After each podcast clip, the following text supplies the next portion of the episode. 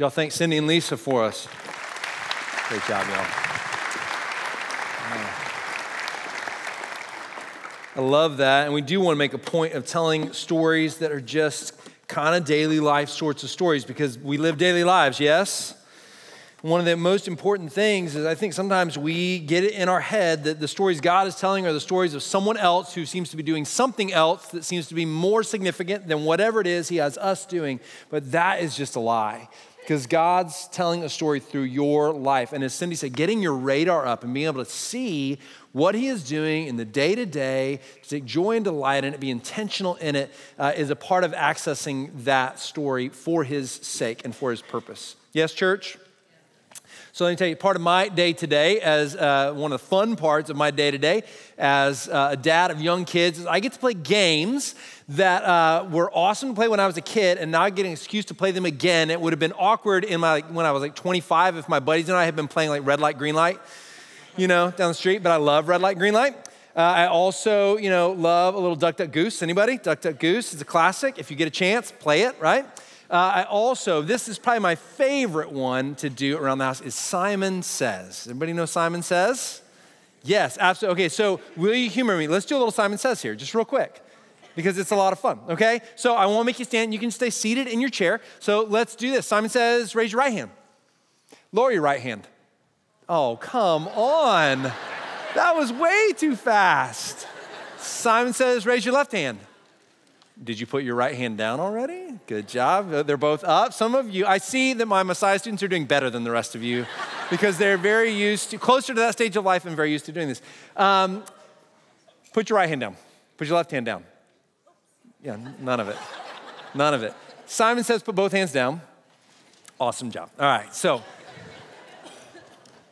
you know, here's the funny thing about that. Like, uh, when we play Simon Says, the point of being Simon is to try and trick my kids, right? I mean, I'm trying to get them to not follow through. But if you had to summarize the point of Simon Says as the person playing in one sentence, how might you summarize? Just think about that for a second. If, if someone said, describe the point of Simon Says to me, how would you say it? Perhaps you might say, the point is to do what Simon says. Yes? Or to obey Simon. Now, the game comes with all kinds of tricks, right? So, did I say Simon? Did I not say Simon? Uh, it comes with, like, I'm gonna go fast, I'm gonna go slow, I'm gonna try and re- get you to forget, like, that you're supposed to keep this one, keep obeying this one, uh, even while you start obeying the next one. And here's what I think uh, as I looked at our passage this week, God is gonna talk to us a lot about obeying. And I think that one of the things that we treat our relationship with God like is a lot like Simon says. That there are perhaps certain commands we, sh- we will obey. If he just hits that right trigger phrase for us, then yes, we will obey because I want to, or because it makes me feel good, or because it seems like something I should obey. It makes logical sense to me, right? And sometimes if those things aren't in place, then I'm not going to obey because Simon didn't say, right? Or perhaps, perhaps, maybe, maybe your experience has been that you think uh, obeying God is a lot like Simon says because he's trying to trick you into getting you to make a misstep in obeying him and you know he's going to make it really hard. He's going to try and get you to do what i just did and be like nope did you keep your right hand up even when you put your left hand all that sort of stuff. And so we, we treat obeying god i think a lot like playing simon says. Now here's what i want to tell you uh, the point of simon says that the point is to obey what simon says is very much exactly the same point as having a relationship with god the point is to obey what god says or at least one of the major points of having a relationship with god is that we would obey what he says right? But our lives and our obedience to the Lord is not like Simon says, in that he's trying to make it tricky or hard, or that there are certain commands that we obey when he hits that right trigger phrase for us or gives us something that logically we like to obey. And then these other commands we don't so much need to obey because he didn't say Simon says or God says or whatever that trigger that you think perhaps is. But that all of command, God's commands are to be obeyed. As we look at Isaiah 48, if you got your Bible with you, you can turn to Isaiah 48. So we're going to look at today. And we're going to make our way through the chapters kind of systematically, bit by bit. And what you'll see is that we're going to see this, this word here, or we're going to see it sometimes listen. Uh, we're going to see it translated a couple different ways, but it's this Hebrew word called Shema. Everyone say Shema. It's just kind of fun to say, right? So Shema is usually translated into your English as hear And so you're going to find that phrase a lot. It's going to be 10 times in 16 verses in this chapter. It's going to be repeated over and over and over again. But here's the important thing to know about this word is that when God uses this word, he doesn't just mean, I want you to hear what I am saying. What he means is, I want you to hear, and like in Simon says, I want you to obey. I want you to do. In fact, what he's going to uh, communicate to us is that you have not truly heard until you have obeyed. So, for instance, if I were to say to my daughters, I want you to go upstairs and I want you to make your beds and clean up the floor in your room and get everything off the floor. And then if they were to continue at that point to say, uh, you know, I'm just going to sit here and keep reading or keep watching a show or keep doing whatever it is I was doing, and then five minutes later I check back and they were still doing that thing, I would say, Did you hear what I said? And they would say, They could say, Yes, Dad, we heard you right? And in our normal sense of thinking, they could they would be right. Like, yes, we heard what you said. We chose not to do it. Right? Uh, but in God's economy, when you look at the scriptures and when he gives a command or he gives the statement, I want you to hear me, what he means is, I want you to hear and then live in light of what you have heard. In other words, I want you to hear and obey. So much so that you cannot say you have heard until you have obeyed. You with me? Okay, so that's what God is getting at in Isaiah chapter 48. So the, the point of the text is actually really simple. It's God wants his people to obey him. Right? God wants his people to obey him. And let's, uh, let's look at it here in just a moment now, but I want you to, um, well, actually, I'll get at that in just a second. Let's look at verses one through two. And like I said, we're just going to take it bit by bit. So look at Isaiah 48, verses 1 and 2. He's going to kind of describe the problem for us. So he says, Hear this, O house of Jacob. So there it is, right? Shema. Hear this, O house of Jacob, who are called by, my, by the name of Israel, and who came from the waters of Judah, who swear by the name of the Lord and confess the God of Israel. Now, so far, so good, right? What he's saying is, You are known by my name. The other nations look around and they say, Aha, that those people are, are followers of this God, right? And so he's saying that's good. But then he says this the next phrase, but not in truth or right. For they call themselves after the holy city and stay themselves on the God of Israel. The Lord of hosts is his name. So here's what he's saying in verses 1 and 2, and he's going to say it again later on in the text. But what he's essentially communicating to us is that my people give all the appearances of being mine, they wear the label of being mine, but they have not borne that label in truth or in right, he says, which is to say, they are not in their hearts truly mine because they have not done what? What he commanded in the first verse Hear, O Israel. Hear. In other words, obey. I want you to obey me. And when you have obeyed me, that's when you are my people in truth and in right. So he's framing the problem for us that is going on with the nation of Judah and the nation of Israel. And he's saying to them, Look, I, I want you to obey. And you, I mean, look, you probably don't have to stretch too far to maybe think this through into our own current context, right? That we can wear the label of being a follower of God, we can wear the label of being a Christian, but not have much obedience in our lives. Right? In fact, Romans 6 talks about this exact problem. Paul is talking about it. And there's a whole group of people who seem to be arguing that, you know what, it's a great idea to not obey God because when we don't obey, God displays grace. And when He displays grace, He gets glory for that. So, hey, let's just keep disobeying. And Paul's response is to say, oh, no, no, no, no, no. No, no, no, no, no, no, no, right? That's what that's foolishness. The heart that has been captured by the grace of God doesn't say, let me keep disobeying so that more grace can be poured out so that he can get more glory. The heart that has received grace says, oh, let me now obey the one who has given me that grace. So it's not just a problem in Isaiah 48, it's a problem in Romans chapter 6. And guess what? It's a problem right here today, right? Where we recognize that Obedience is challenging. Now, here's the thing.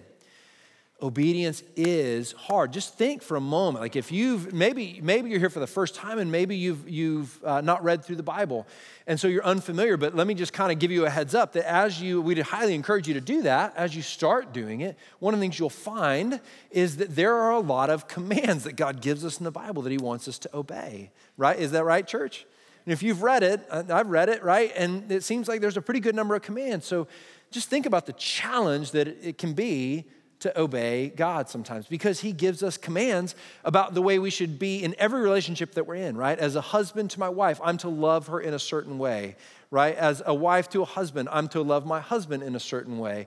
As a father or as a mother, I am to love my children in a certain way. As a son or as a daughter, I am to behave towards my parents in a certain way, that I honor them.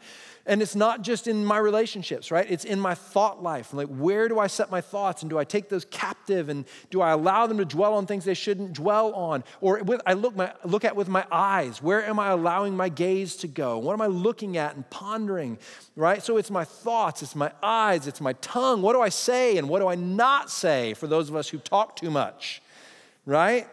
Like, it's actually saying, I should, I should have not said that right? So there's all these categories that God gives us where He says, I, I, want you to obey me in this. And He doesn't just limit it to our words, He doesn't just limit it to our thoughts, He doesn't just limit it to what we look at. He even gets to the level of our emotions. And He says, I want you to take captive your emotions and guide them according to the truth. I want you to live out of the truth uh, of who I am. And I want your emotions to even to be subject to that. Would you agree that obedience can seem daunting sometimes? Yeah, so now here's the thing because God knows that, and because He knows we are a we are um, part of a history, a long history of God's people who have found it a challenge to obey Him at points. Because of that, He is so good to give us a great variety of reasons why we should obey Him. Now, it would be well within God's right, I think you might agree, to say, I'm God, therefore obey. And we would all probably recognize that logically that's consistent. It makes sense. And there are points where God says that. There are points where He says, I am God, and therefore you need to obey. And that's true, and it's fair enough. But God does more than that. That's what we're going to see in Isaiah 48. He does more than just say to us, I'm God, therefore obey, because He is gracious and understands that we, we have challenges. We are obedience challenged, yes? And because we are obedience challenged, we just sang it, by the way, if you didn't notice it. We sang in the very first hymn that we sang, Come Thou Fount of Every Blessing. The thing we sang was, Prone to wonder, Lord, I feel it. Prone to leave the God I love. Did you realize what you were singing when you sang that? What you were saying is, I'm obedience challenged, right? That's me. And so uh, we, we recognize that, and that hymn's really old, which you know what that tells me? The person who wrote it recognized that was a problem back then, too. And Isaiah 48 tells me it was a problem back then. So we are part of this history of people who hopefully want to obey God, know we should obey God, and yet find it challenging to do so. And so God, in His mercy, doesn't just say, I am God, therefore obey. He gives us, a, he gives us and unpacks for us all these reasons to compel us to obey. So that's what we're going to look at today. I want to give you seven reasons, seven reasons why you should obey God. Okay? So that's what we're going to do. Seven reasons why you should obey God as we move through from Isaiah 48, as we move through the text. So let's look at the first one. The first one is this. I find it remarkable. We'll spend a little extra time on this one, then we'll hit the other ones a little bit faster. The first one is He gladly tells us about our future in Him. He gladly tells us about our future in Him. So look at verses three through eight. They say this The former things I declared of old. They went out from my mouth, and I announced them. Then suddenly I did them, and they came to pass. Because I know that you are obstinate, and your neck is an iron sinew, and your forehead brass. That is an awesome description, by the way. If you ever get in a fight with your spouse, just describe them that way the next time they're stubborn. See how that goes. Your neck is an iron sinew, honey, and your forehead is brass. I declared them to you from of old, before they came to pass. I announced them to you, lest you should say, My idol did them, my carved image and my metal image commanded them. You have heard, now see all this, and will you not declare it? From this time forth, I announce to you new things, hidden things that you have not known. They are created now, not long ago. Before today, you have never heard of them, lest you should say, Behold, I knew them. You have never heard, you have never known, from of old your ear has not been opened. For I knew that you would surely deal treacherously, and that from before birth you were called a rebel. Well, that's fun. So here's what he's saying in verses three through eight. Now he's talking in this context. He's returning to a theme that if you've been with us in the series, you might recognize, right? One of the themes has been as he looks at these idols that are being worshiped, and he says, One of the reasons that you should know that they are idols and not the true God, and I am the true God, is that I can tell you what will happen in the future. And so he's saying that to the people over and over again like, I control the future, I can tell the future, and these idols cannot. So he's just returning to that theme again, and he's reminding them of that fact. Now, in this context, what that means is he's saying to the people of Israel and of Judah that you are living in exile now in Babylon, but I am going to rescue you and deliver you. Now, again, remember, Isaiah is writing these words 100 plus years in advance of this actually occurring, of this deliverance actually occurring. Right? And so they, this hasn't happened. The exile has not even happened yet when he's writing this. So not only have they not been delivered from exile, they haven't gone into exile yet. And Isaiah is writing about it, saying it's going to occur, and then this is how God's going to deliver you from it. So he's telling the future and saying, This is one of the reasons you can know that I'm the true God, and the gods of these other nations, these idols, are not. Now, I don't know if you noticed, he said while he was talking about this, the reason I'm doing this is because I don't want you to give credit to other things or other people, what he calls their idols. I don't want you to give credit to anyone else for what it is that I'm doing. So I'm going to tell you about it in advance so that you can know that it's me and not something else or someone else that's doing it. Now, here's the thing you and I are sitting thousands of years in the future and we're looking at this and we're saying, oh, yes, look at everything God said he did. He said he was going to bring Cyrus, and he brought him. He said he was going to send them into exile, and he did. He said he was going to take them out of exile, and he did. And he said he was going to do this, and he said he was going to do that, and he did. So we look back at it and we go, oh, look at God's faithfulness. But think for a moment about the people who've received what Isaiah wrote. What was he saying to them? He wasn't saying, one of the reasons you should obey is because you should see my faithfulness in the past, although he said that in previous chapters. What he's saying here is not that. What he's saying is, you should obey because I'm telling you what I'm going to do in the future. And the choice that these people who received this message had to make was would they believe that what God said he would do, he would do? Would he fulfill the promise of the future that he is making to them? And that's exactly how God is trying to motivate them to obedience. He's motivating them, he's giving them a reason. Reason number one in the text to obey God is that he does not hesitate to tell them about a great future that he has prepared for them, the deliverance that he's going to work for them. Now, let me tell you, there's two reasons why that should prompt us to want to obey. Just think about it for a moment, right? The first reason is so powerful, and it's really the center of the whole gospel the reason that if God tells us about a future uh, that He has prepared for us that is so remarkable, and that he, he promises that future. He, if he declares it and tells us it will come to pass, and you notice that there wasn't anything in there about this will come to pass because you're going to be so faithful, Israel. In fact, we have historical evidence that Israel and Judah were not very faithful during their time in exile. And if you notice at the end of verse 8, what he said, because I have known since before birth, you are what? Treacherous, and a rebel.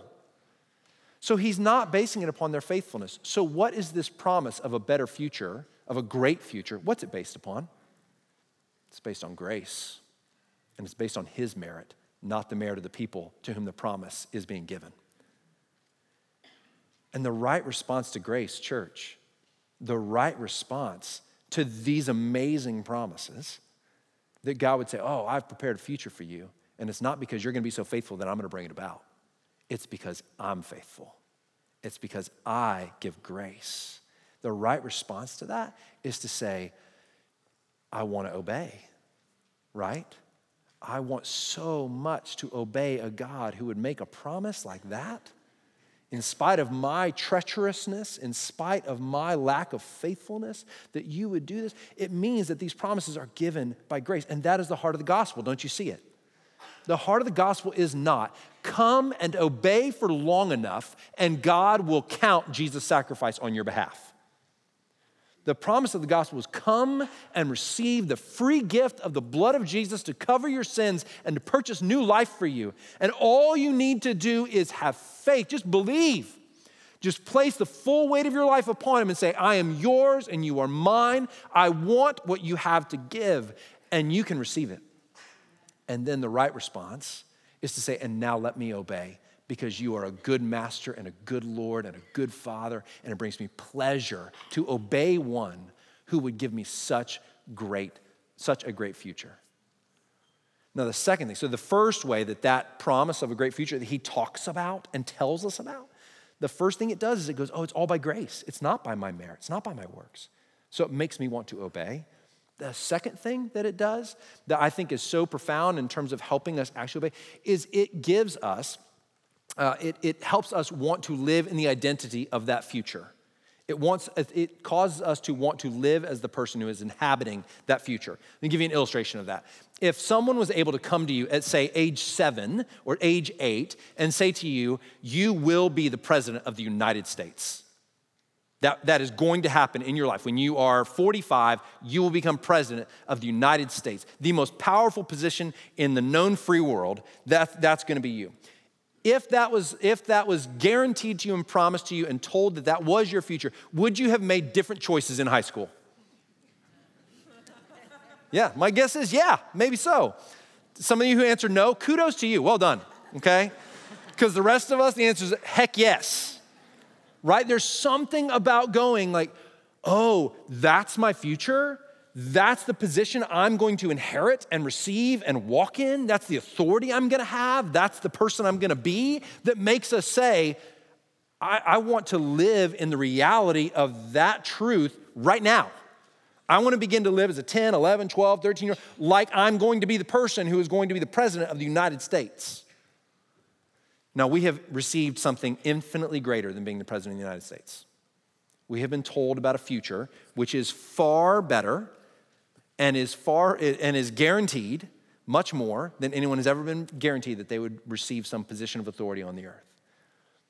God has promised. You. Let's just think for a moment about the future God has told us about. For those of you who are in Christ Jesus, He has told you that He has gone to prepare a place for you right? A home where you will live forever. He has told us that the place where we will live forever, that part of our living there will be that we will judge angels. He has told us that the place where we will live forever will have no more need of sun or moon because the glory of God will be the light in that place and Jesus will be the lamp. He has told us that in that place there will be no more mourning or crying. He has told us that in the place that we are going to inhabit forever, that there will be no more sickness and no more death.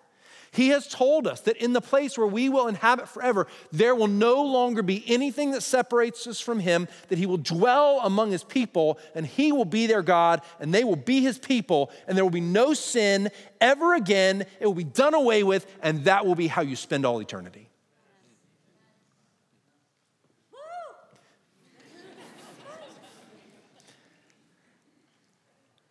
Now,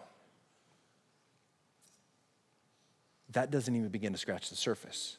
Because do you know what 1 Corinthians chapter 2 verse 9 says? Quoting Isaiah 64. It says, "No ear has seen. No no sorry, no eye has seen, ears don't see. no eye has seen, no ear heard, nor the heart of man imagined. And I can imagine a lot, can you? What God has prepared for those who love him. In other words, what Paul is saying is all that God has revealed, all that He's chosen to reveal to us about the future He's given us is, is intended to motivate us to obey, to inhabit that reality now, and to live as people who are citizens of that place now and we haven't even begun to imagine whatever it is you just pictured in your mind after all that I said, and I only said a part of what he revealed. If you were to go home today and read everything you can find in your Bible about the new heaven and the new earth and the eternal state that we will live in with God for those who are in Christ, if you were to do that and ponder it and be blown away so that you were completely floored and in awe of God, you would not have begun to even imagine or scratch the surface of what it is you're going to get. God gives us those promises and those realities so that we would what, church? Obey. That's number one. Now, like I said, I want to spend a little longer on that one because that one astounds me. But let's look at what else he says, because there's six more things just in this text that are meant to motivate us to obey. Number two is this He will never take his love away from us. He will never take his love away from us. Look at verses 9 through 11. For my name's sake, I defer my anger.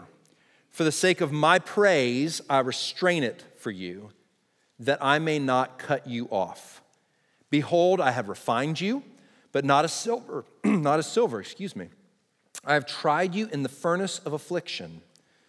For my own sake, for my own sake, I do it. For how should my name be profaned?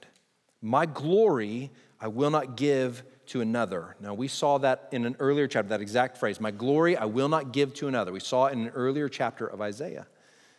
Perhaps you remember it. So here's what God is saying in these verses, these three verses. He is saying that I do everything for my own glory, and what glorifies me most is to not lose anyone who belongs to me. What glorifies me most is to not lose anyone who belongs to me. Now, here's what that does it makes not being, so you recognize that God said, essentially, I will not take my love away from you. I will not cut you off because if I did, the people of the surrounding nations whom I want to know that I am the only God, and remember in Isaiah, it's I want to bring them in so that they might inhabit this new kingdom that I'm creating. I want to do that. And if I reject you and cut you off for your lack of faithfulness, they'll look at me and they'll say, He's not that great. He's not that different from any other God. So, my glory requires that I do not cut you off. Now, some of you might think, oh, I'd rather him not cut me off because he really likes me. But let me tell you, friends, that if you want to not be cut off from the love of God because of your faithfulness and your obedience, that ain't gonna work.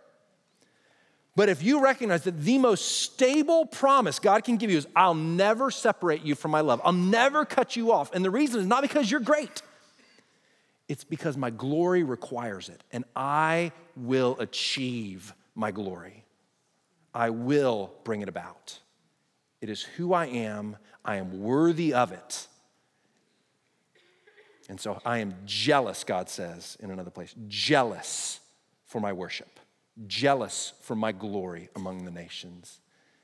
There is no better hope in the entire world than to say, I will never be cut off from God's love because in Christ, He has promised it and His glory is staked upon it.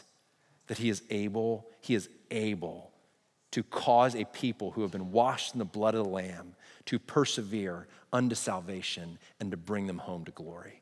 And that He hinges His own glory upon it is a great comfort and joy. And it moves us, it's meant to move us to obedience. And if you notice, I think it's particularly helpful in helping us obey when we are in what Isaiah calls here the furnace of affliction, when we're in the difficulty, when we're in the hard moment, because those are the moments where it's really tempting to want to take an easier road sometimes, to want to say, look, the path of obedience is hard, and this furnace of affliction I'm in, I just want out. And in order to get out, I can just go this way. And it seems to me like I will get out faster if I go that way. And God says, no, walk the path of obedience. And if you know that according to Isaiah, that, that the furnace of affliction, the difficulty that you're in, as a follower of Jesus is not an indicator that God has rejected you or has failed to love you, has cut you off from his love, but rather it is an indicator that he is refining you because of his love. And when you know that, then it becomes much more feasible to walk the path of obedience, knowing that it is the result of God's love not the indicator that you have been cut off from it. Listen, we are people who need to be and must be reminded that we're loved. We see this in our home. We, you know, I got a two and a half year old son. What does that mean? It means he he hauls off and hits his sisters. Okay, that's what that means. At times he gets frustrated and he will throw a punch. All right, you know, he's my kid, so I don't know how strong that punch is, but it's, it's a punch nonetheless, right? And so he throws a punch, and of course, then there's discipline that happens after that. Deacon, sit down, you know, so we discipline, but here's what I see happen almost every time. I think there's probably nothing more important that happens in that entire process than the moment after the discipline has occurred, because what I can see in his little face, because he's two and a half and he's not cool enough or doesn't have enough of a grid yet to hide it yet, he will look at me and he will want to keep his distance from me because I can see that he is asking the question Am I still okay with you? And really, what he's asking is Do you still love me? You just disciplined me, and that hurt, and I didn't like it. Do you still love me? And the most important thing that happens in every one of those moments is when I get down or Amanda gets down on our hands and knees and I say, Buddy, come over here. I want to give you a hug. I love you, and nothing you ever do could make that any different. I love you no matter what. And you just watch his face. He runs and tackles me in a hug. Because what is he, what does that two and a half year old brain know? It says, I've just been in the furnace of affliction, my two and a half year old version of that. And now I, I, I, need to know is this an indicator that you've cut me off from your love? And so when dad gets down on his knees and says, Buddy, come here. I want to hug you and hold you, and I'm going to tickle you, and we're going to laugh together, and I love you, and nothing will ever change it. You can watch his face. He goes from this uncertainty to this broad grin because that's what he longs to be reminded of. And we're just the same, aren't we? We're just the same. So God's affirmation that he will never cut us off from his love is a reminder. Listen to what Jesus said in John chapter 10. He says, I give them eternal life and they will never perish, talking about his people. I give them eternal life, and they will never perish, and no one will snatch them out of my hand. My Father, who has given them to me, is greater than all, and no one is able to snatch them out of the Father's hand. I and the Father are one. He's equating himself with God there, saying, if you think the Father's strong and no one can snatch you out of the Father's hand, then guess what? No one can snatch you out of my hand either, because I and the Father are one, and we got the strongest grip you've ever seen. You will never be cut off from my love when you are in me, Jesus says. Now, third reason he gives us. So those are the first two. Now, the third reason is he says, Everything that I have promised, I can do. Now, this is straightforward. Look at verses 12 through 16. They say this Listen to me, O Jacob and Israel, whom I called. So there's that here. Listen again. I am he. I am the first and I am the last. My hand laid the foundation of the earth, and my right hand spread out the heavens. When I call to them, they stand forth together. Assemble all of you and listen. Who among them has declared these things? The Lord loves them. He shall perform his purpose on Babylon, and his arm shall be against the Chaldeans. I, even I, have spoken and called him. I have brought him, and he will prosper in his ways. Draw near to me, hear this. From the beginning, I have not spoken in secret. From the time it came to be, I have been there and now the Lord God has sent me and his Spirit.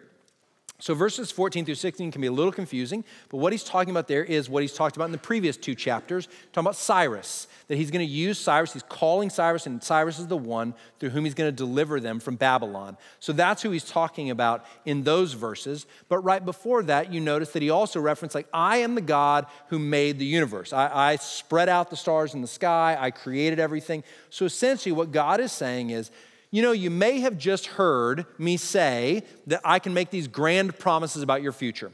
And then you heard me say that I will never cut you off for the sake of my own glory. But perhaps you might then be tempted to ask the question, but are you able to really do that? Are you really powerful enough to keep those promises that you just made to us? And the third reason God gives that we should want to obey is He says, I am strong enough to keep every single one of my promises. That's what He's saying in verses 12 through 16. Nothing can get in the way of me fulfilling the promises that I have made to you. The scriptures tell us in the New Testament that all the promises of God are yes in Christ Jesus. In other words, anything that God has promised, Jesus Christ's death and resurrection is the guarantee that those promises will come to pass because he has defeated death. There's no other enemy he cannot defeat. And therefore, all the promises of God are yes in Christ Jesus. So that's the third thing he gives us. Like, if you're thinking to yourself, well, should I obey? Reason number three, right? God is powerful enough to deliver on every one of his promises. The fourth thing he gives us to help us obey is the reminder that obedience leads to peace. Obedience leads to peace. Look at verses 17 and 18, where he says this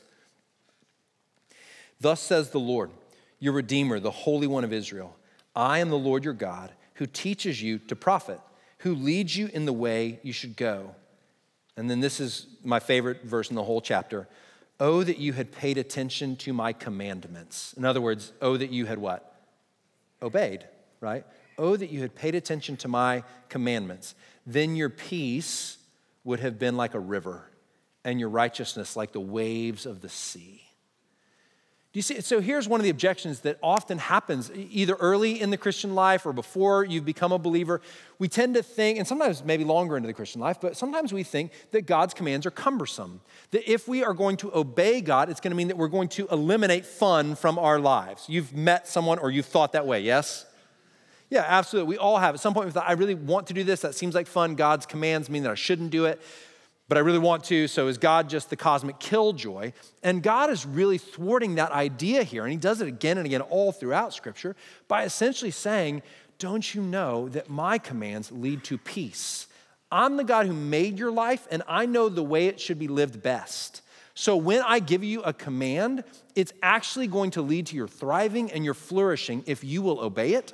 And if you fail to obey it, you will lack peace you will lack righteousness and what comes with it. There is joy in righteousness, right? Now, that word peace that he uses there, when he says, Oh, that you had obeyed my commands, oh, that you would have listened to them then your peace would have been like a river. That word peace there is the, is the Hebrew word shalom. And you may have heard that word before. It kind of gets thrown around here and there.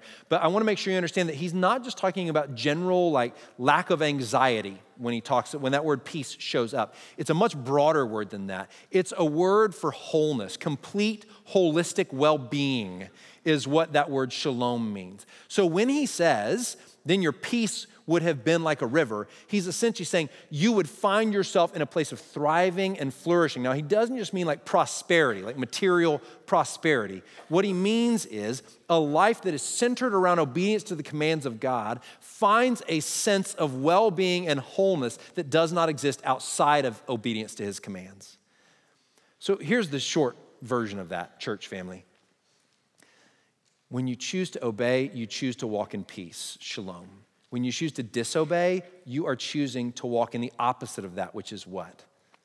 It's carnage, it's wreckage, it's, it's, it's to lack peace, it's to lack holistic well being, right? So you are actively thwarting your own thriving when you disobey God. That's an important thing to remember because we act like God, through calling us to obey, is trying to get us to, to miss out on something. When if we took the opposite mentality, right, which the world wants to reinforce that idea to us, but if we took the true mentality of the scriptures, we would say to ourselves, oh, every time I choose to obey, even if I limit myself from experiencing something, it's I'm doing that so that I can live a life of shalom peace. You with me? God's commands and obeying those commands bring about good for you. That's what he's getting at, which I love because that's a really just good gift. He didn't have to make it that way, he has chosen to make it that way. The next one, verse 19, the next reason he gives us to obey is that it blesses future generations. It blesses future generations. Verse 19, after saying your righteousness like would have been like the waves of the sea if you'd obeyed, your offspring would have been like the sand, and your descendants like its grains. Their name would never be cut off or destroyed from before me. So, in other words, what he's saying is your obedience doesn't just pay dividends for you, it pays dividends for who? Future generations. Now, that's most obviously seen in parents and kids, but it's true within the church family, right? Like where we as a church choose to obey what God gives us to do and to walk in faithfulness to his commands and to preach the truth of the word and to live as ministers of the gospel, where we choose to do that, we will bless the next generation of people that will be, a, that will be the, the members of West Shore Evangelical Free Church long after we're dead and gone. Now, I hope you have a vision for a church that is going to be here long after you and I are here, because I've got one. I've got one of pastors that fill this pulpit for generations. And I've got one of a church that stands on the rock of the gospel, on Jesus Christ, for generations. I've got a vision for this church that goes beyond the, well beyond my last breath, and well beyond yours too. When you obey God, you need to remember you are not just blessing yourself, although we just saw that, right? And just choosing to walk in peace for yourself, and you're not just blessing those immediately next to you, you're blessing generations of future followers of Jesus who say, Those people who came before me lived in obedience to God. They lived in obedience to God. Here's an important question I think we all have to ask, and it's this, and uh, let's put it in the realm of kids. Have you defined what success is for you as a parent with your kids? Like, how, so if I were to ask this question, what are you aiming at with the lives of your kids? How would you answer it? I'll tell you how Amanda and I have chosen to answer it. And this may be I mean, part of being a pastor, maybe is answering it this way. We have said that success for us as parents looks like our kids loving God with all their heart, mind, soul, and strength and loving his church. It's really that simple. Those are the two things we're aiming at, and every decision we make goes through those two things. Will it bring that about? Let's do it. Will it not bring that about? Let's not do it. Here's what I'm afraid of.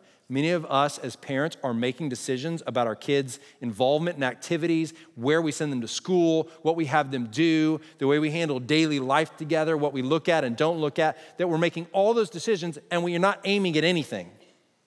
We haven't defined success in the lives of our kids. Or perhaps, and if you haven't, by the way, you're just defining it, in it without knowing you've defined it.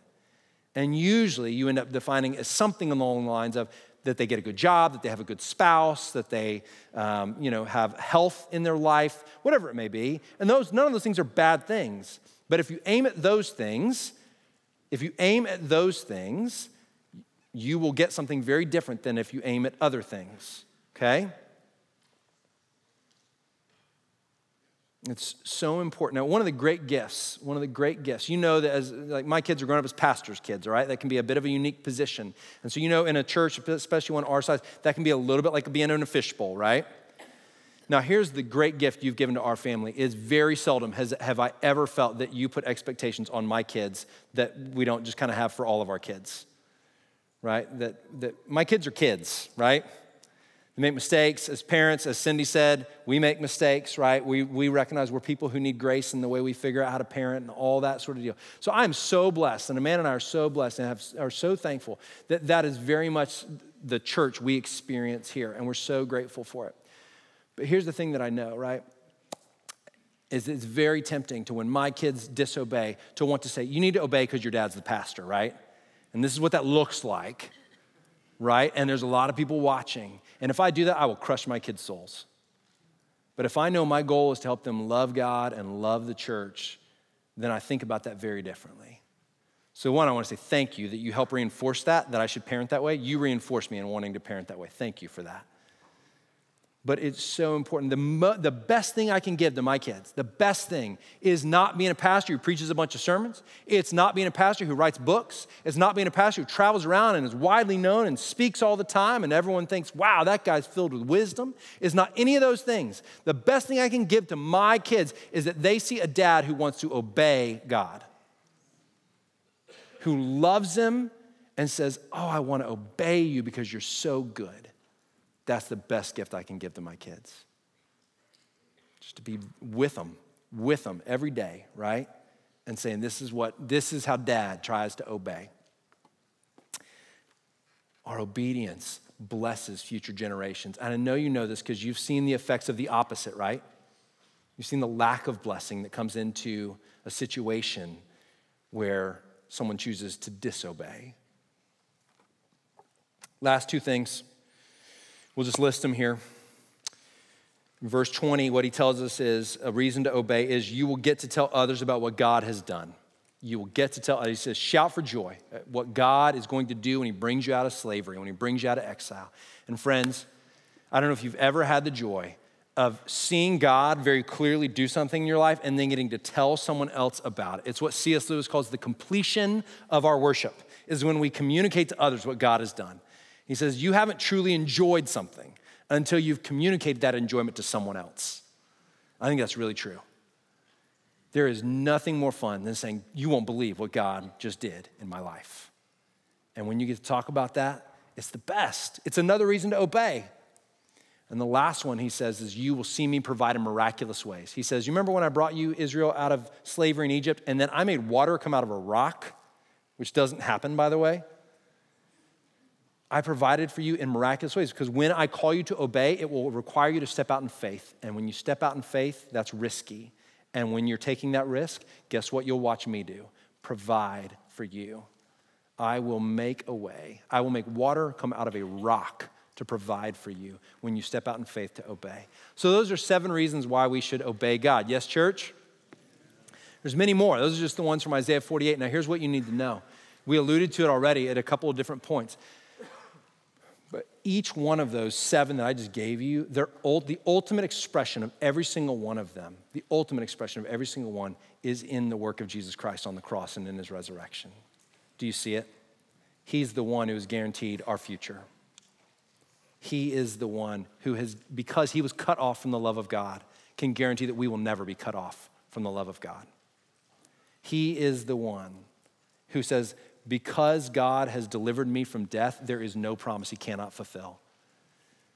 Every one of these truths, motives to obedience, finds their ultimate expression and fulfillment in Jesus. So we stir up our faith in him. We say, Yes, you have done all of these things. And it stirs up our faith. And as our, as our faith is stirred up, we want to move into obedience because all of our disobedience, friends, remember this every disobedience is the result of unbelief all of your disobedience, all of my disobedience, is not because I thought something wiser and more profound was out there. It's because I chose to disbelieve. Disobedience is the result of unbelief. Therefore, faith produces obedience. And when your affections are stirred up for Jesus, when you see that He is the ultimate expression of those things, and you're stirred up in affection for Him, it stirs up your faith and it leads to obedience. Okay. I've taken us right to noon, so we're gonna we're gonna forego our last song. Why don't you stand and we'll take the we'll have the benediction now.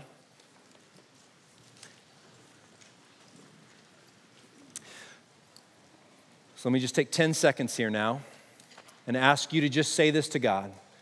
Holy Spirit, you can just say, yeah, you can say it out loud or to yourself.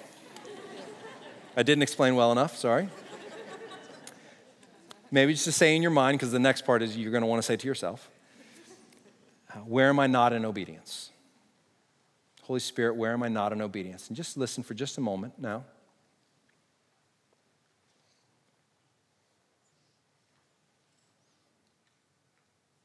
Okay, Father, thank you that you, you're not playing a game of Simon Says with us here, but that you want us to obey and you want to show us how. And so we ask you to show us where we are not in obedience, and then to strengthen us to obey. We don't trust in our own strength to do it, but the strength of the Spirit living in us, breathing new life into us day in and day out, new mercies every morning, is able to strengthen us into obedience. Stir up our faith, Lord Jesus, as we behold you and your completed work at the cross, the power of your resurrection the joy of eternal fellowship with you one day. May it stir us up so that we might be an obedient people, that we could truly say, We have heard you. We have heard you. So I pray that blessing over my church family. I pray that they would walk with you this week now. May they walk with you in obedience.